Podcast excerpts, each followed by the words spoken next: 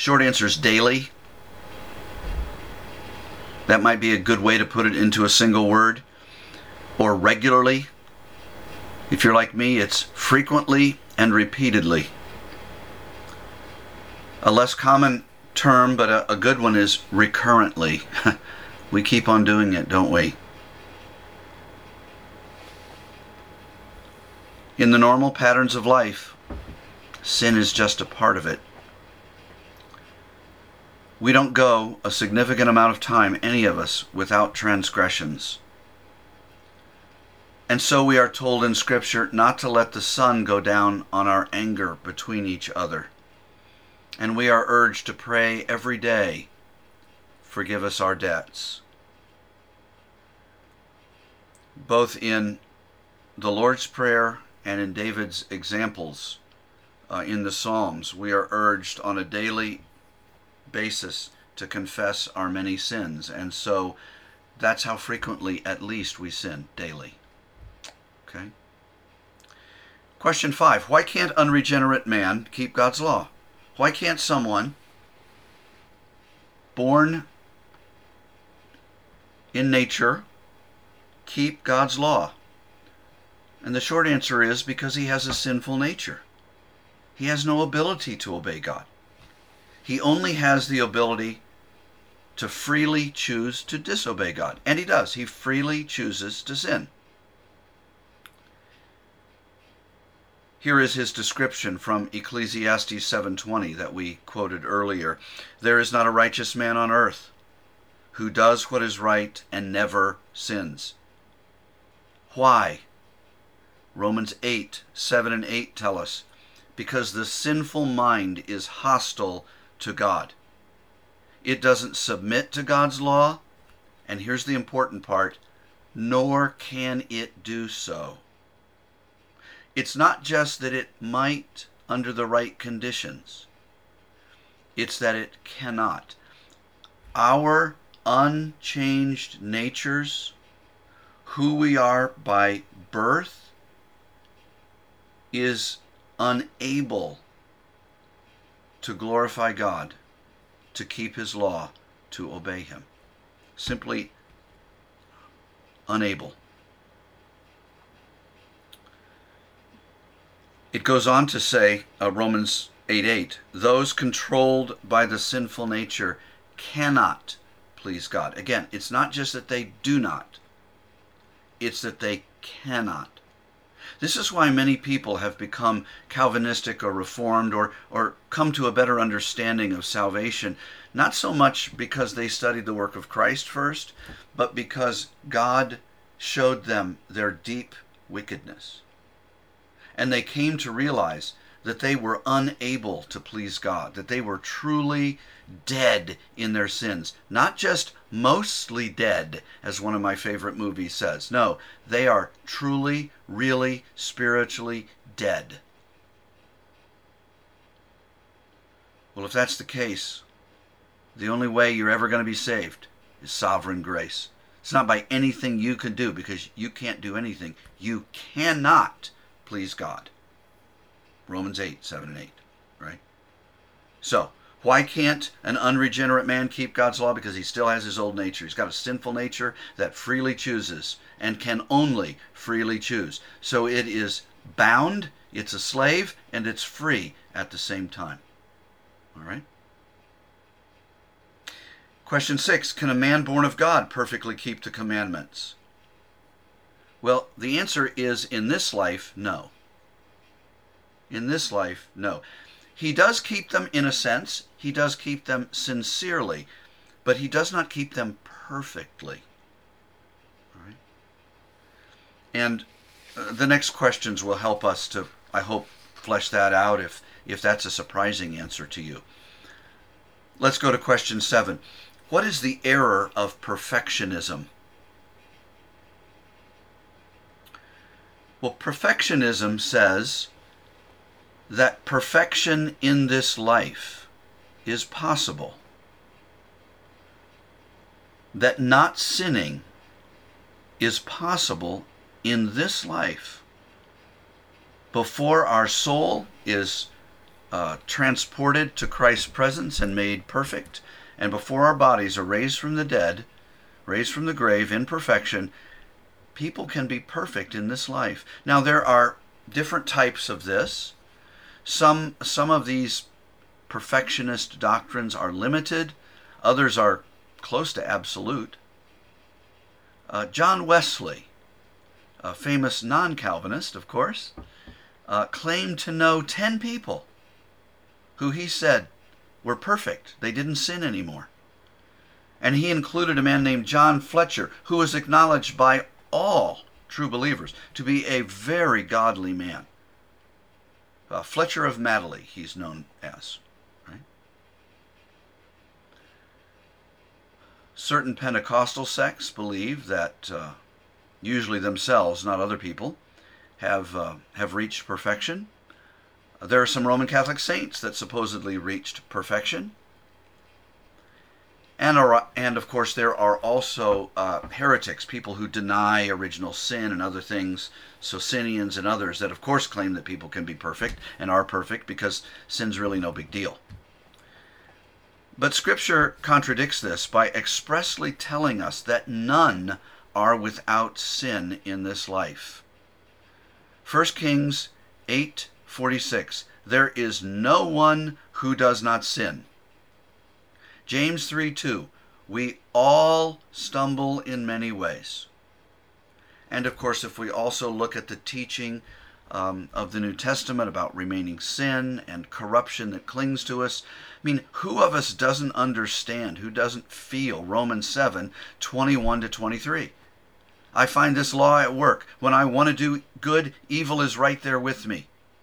For in my inner being I delight in God's law, but I see another law at work in the members of my body, waging war against the law of my mind, and making me a prisoner of the law of sin at work within my members. There's a battle that goes on. Uh, the Spirit of God is jealous for us, and He fights for us. Well, why does He have to fight if we're perfect or if we could be perfect? There is a promise of perfection, but it is for the future. In this life, the promise is for sanctification. Glorification comes later. All right? So that's the error of perfectionism. There are many kinds. It teaches that a man can be perfect in this life. There are there have been quite a number who have claimed that at any point. Um, none of that is scriptural. Here's an here's a uh, distinct, in some senses, opposite error, although they also go together well. Um, what's the error of antinomianism? What's the error of antinomianism? Well, anti, you know, against. Uh, nomos, law. It's someone who's against the law. So, what's the error of antinomianism? It says that keeping the law isn't necessary, that the Christian isn't under the law. He's under grace, misquoting Romans.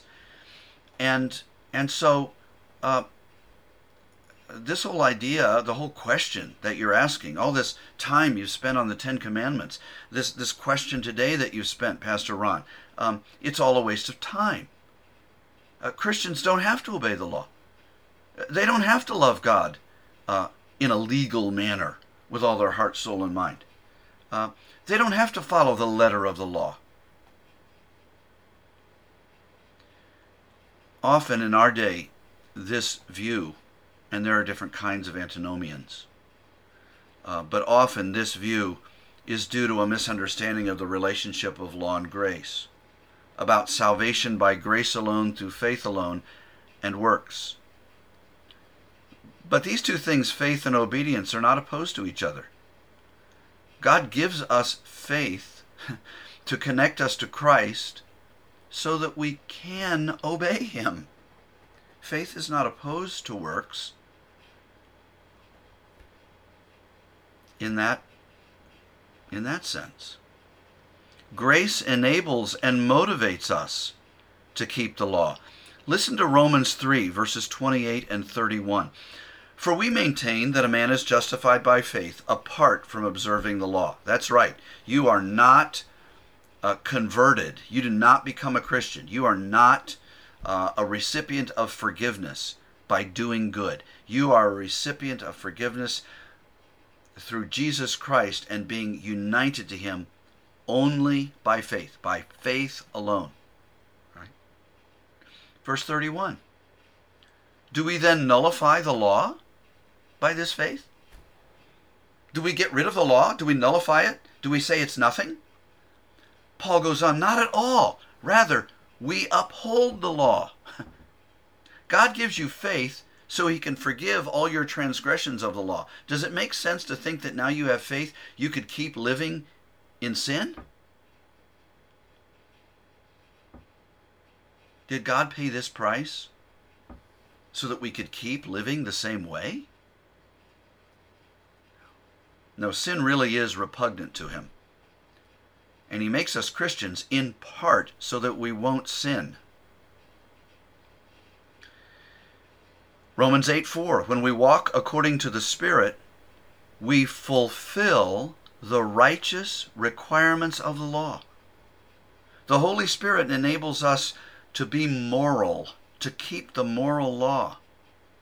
Hebrews 12:14 Make every effort to live in peace with all men and to be holy. Without holiness no man will see the Lord. Wow. Is holiness necessary? Is obedience necessary? Yes. Obeying the law of God is necessary for the Christian. It doesn't earn him salvation, but it is necessary. It's necessary for sanctification, it's necessary for blessing, it's necessary for answered prayer, it's necessary for heaven, right? It's necessary for peace, not only within your own heart, but between people. Try living as wickedly as you want and see how that works out. No. No. That's the error of antinomianism, saying we don't have to keep the law. Question 9. What's the biblical view of law keeping? I mean, if, if perfectionism is wrong and antinomianism is wrong, what is the right view? What, how should Christians think about keeping the law? Well, Christians keep the law as the way to love God and men. It's how they're holy. it's how they display their justification. How do you know if a man's record's clean? If his life starts getting cleaned up.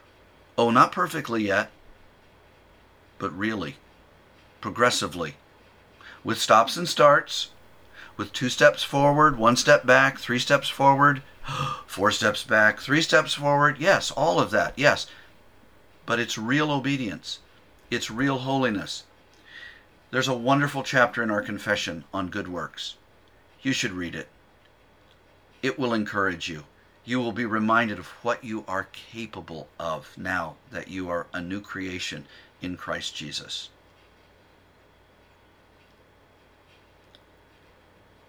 Sin no longer, for the true Christian, has dominion over us. It doesn't rule us. Oh, it yes, yes it does indwell us still. We can't shake it in this life. But it no longer dominates us. Now the Holy Spirit and the law. The law, remember, in the new covenant that's written upon our hearts? Why would it be written on our hearts if we weren't meant to keep it? Why would our conscience be sensitized to it if we weren't meant to keep it? Right? Romans 6, 17 and 18. But thanks be to God that though you used to be slaves to sin, you wholeheartedly obeyed the form of teaching to which you were entrusted. Amen, Paul. I can't tell you the joy it gives this pastor's heart when you come to me and say, Pastor, I see I need to be doing this now for the church or for my wife or for myself or for God. This is right. I didn't know this before. Now I do. Pray that I'll do this. Oh, what joy that gives me. Because I'm a legalist? No. But because Christians love God and want to please Him, and the way to please Him is keeping the law. That's what righteousness is. That's what love is.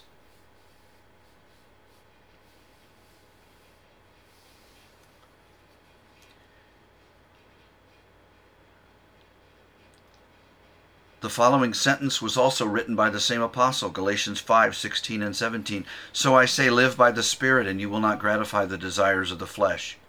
For the flesh desires what is contrary to the Spirit, and the Spirit what is contrary to the sinful nature. They're in conflict with each other, so that you do not do what you want. want. Both of those are our experience right now. If you're disgusted with your sin, sick of your sin, wish you could stop, that's actually a sign you're a Christian. Dead fish float downriver.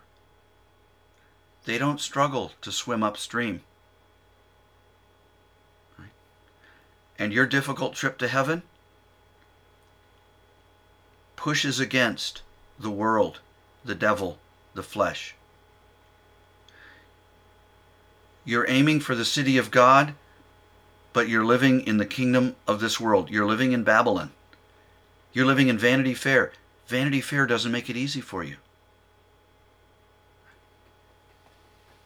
That's the biblical view of law keeping. You should keep the law, not to save yourself, but to show that you are saved, to show love to God, to do good works, to be at peace. On and on the list could go. All right. Question 10 What are uh, several lessons from this truth? I have two. First, um, I hope you understand from all these lessons on the Ten Commandments and this lesson today the utter futility of getting right with God by your own efforts. You cannot save yourself. Oprah is so wrong. the answer is not within you. The hope is outside of yourself. The hope is what Luther called an alien righteousness. That is, a righteousness not my own, but a righteousness from Jesus Christ, credited to my account and worked into my life. Secondly, well, if that's true, then we are completely indebted to God's free grace for salvation. Every Christian should understand, by whatever name they call themselves, that God alone has saved them. That it is mere grace, free grace, sovereign grace. If any man is ever saved, it is because God, in his perfect grace, reaches down and snatches them out of the path of onrush, onrushing destruction. God hides us from the avalanche of sin's penalty in the rock that is Christ. He perfectly kept the commandments so that all who believe on him would be saved from their deserved punishment. This is the glory of our salvation, that it is God, God's work from first to last. Questions or improvements on any of this?